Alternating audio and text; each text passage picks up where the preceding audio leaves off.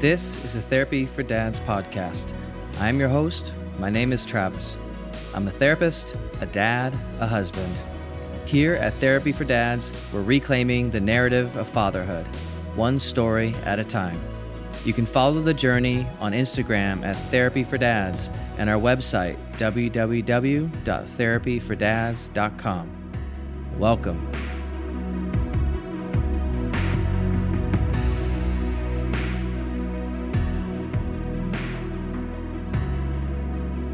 So, for this week's episode, given what we talked about last week with Pete, where he shared about bipolar 1 disorder and kind of how he's managing, I decided to do a quick overview and kind of cover some of the signs, the symptoms, i.e., the criteria, along with the treatment of bipolar 1 to give some education and better understanding to kind of help you all out. So, let's just jump right into it. So, first and foremost, let's talk about the prevalence of bipolar 1 just in the US. It's roughly about 2.8% of the population, which is actually about four times times less than depression. Major depression is about 10% or so of the general US population, which is quite significant. And between men and women, there isn't really significant difference. It's sitting around 2.8, 2.9% respectively. So now let's jump into the signs and the symptoms, i.e., the criteria that I use or that we use to diagnose bipolar 1 disorder. So let's go. So, first and foremost, bipolar 1 disorder requires that the individual has what's called a manic episode. And that is part of the initial requirement of being diagnosed. And what a manic episode is, is a distinct period of abnormally or persistent elevated, expansive, or irritable mood,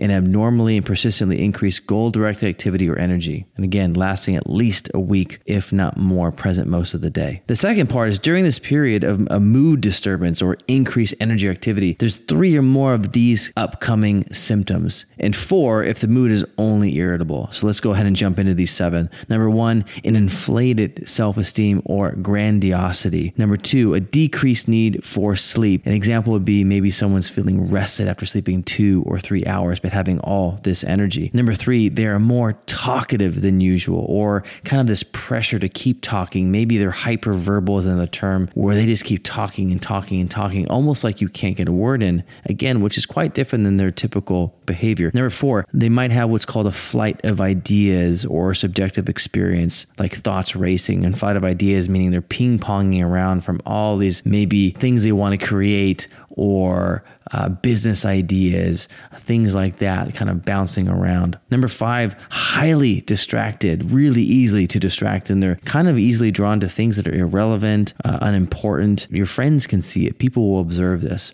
Number six, there's an increase in kind of goal directed activity. This could be related to work or school or socially, or even people can act out sexually or maybe act out in some other activities. And finally, number seven, there can be an excessive involvement in activities that have a high potential for painful consequences. So, some examples of that would be going and spending $30,000 or $300,000 on something you don't have the money for, or maybe having foolish business investments, kind of investing in a bunch of things that really you have no, really no interest in following through later. So, these are the seven kind of uh, main criteria that must be met. And again, three or four if it's only irritability.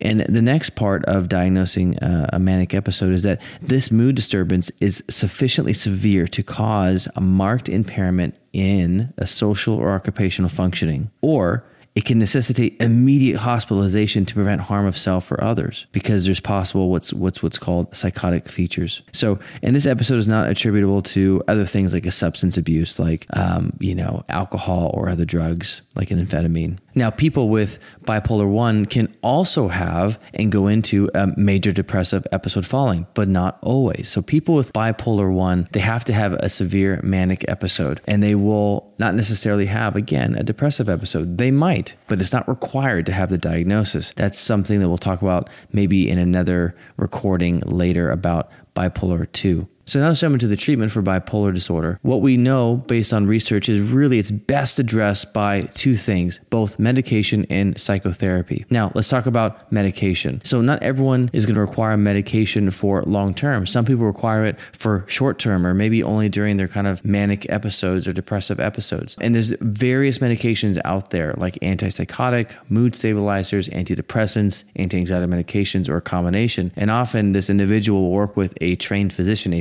psychiatrist, to help manage their medications to best treat the individual's particular context. And number two, psychotherapies. And that's going to come from an array of different modalities to help the individual. Things like mindfulness based cognitive therapy or just mindfulness techniques, deep breathing and grounding techniques, building on an awareness of kind of mind, body, and soul, which is often coming from mindfulness practices, helping the individual become aware of are they kind of coming into a manic state to kind of catch the signs and symptoms. People use, again, an array of other modalities too to help treat, to equip the individual really around awareness and skills to manage um, along along with the medication. Something else that we have found to be helpful that I've even used with some of the people that I've worked with that are struggling and have bipolar disorder are different ways of tracking their mood. And actually, there's some really good apps out there. And, and I'm not, I don't get any money for this. I'm not any affiliated with these apps in any way. And some of the apps that I like, that have great reviews, that I've even kind of played with, and I've had some of my clients use are these kind of few that stand out to me. It's eMoods, Daylio, iMood Journal, T2 Mood Tracker, and there are other ones out there. But those are just some of the ones that I've seen seen. I've had some of my clients use. I've also kind of played around with them and they tend to be pretty good. They're very similar. They have some slight differences, but they're really good with kind of overall tracking to really help the individual become aware of their moods. Are they heading into a manic state?